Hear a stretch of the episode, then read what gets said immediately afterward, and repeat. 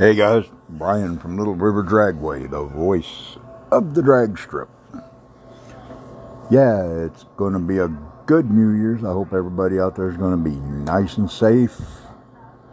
Remember, don't drink and drive. Have a designated driver. Always.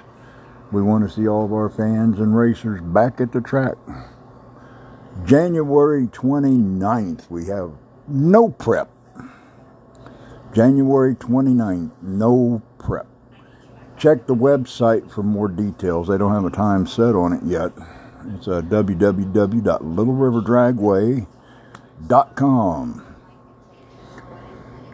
If any of y'all been racing in San Antonio, Houston, and you're listening to this podcast, please come on out.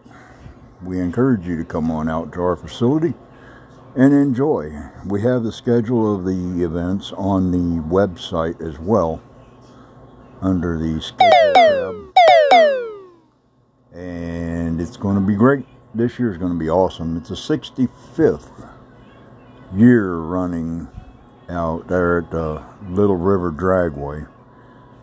The track was made in 1957 and it just keeps on going and going and going. It's like the Energizer track. but it's a 65th year. It's the longest running, longest continuously sanctioned IHRA drag strip in the state of Texas, possibly the U.S. Come on out this year. Help us celebrate the 65th. It's going to be fun. We got a lot of stuff going on, a lot of stuff coming in. Uh, we'll let you know. Y'all just have a happy new year. Uh, please be safe, like I said. Have a designated driver. And we'll see y'all at the drag strip.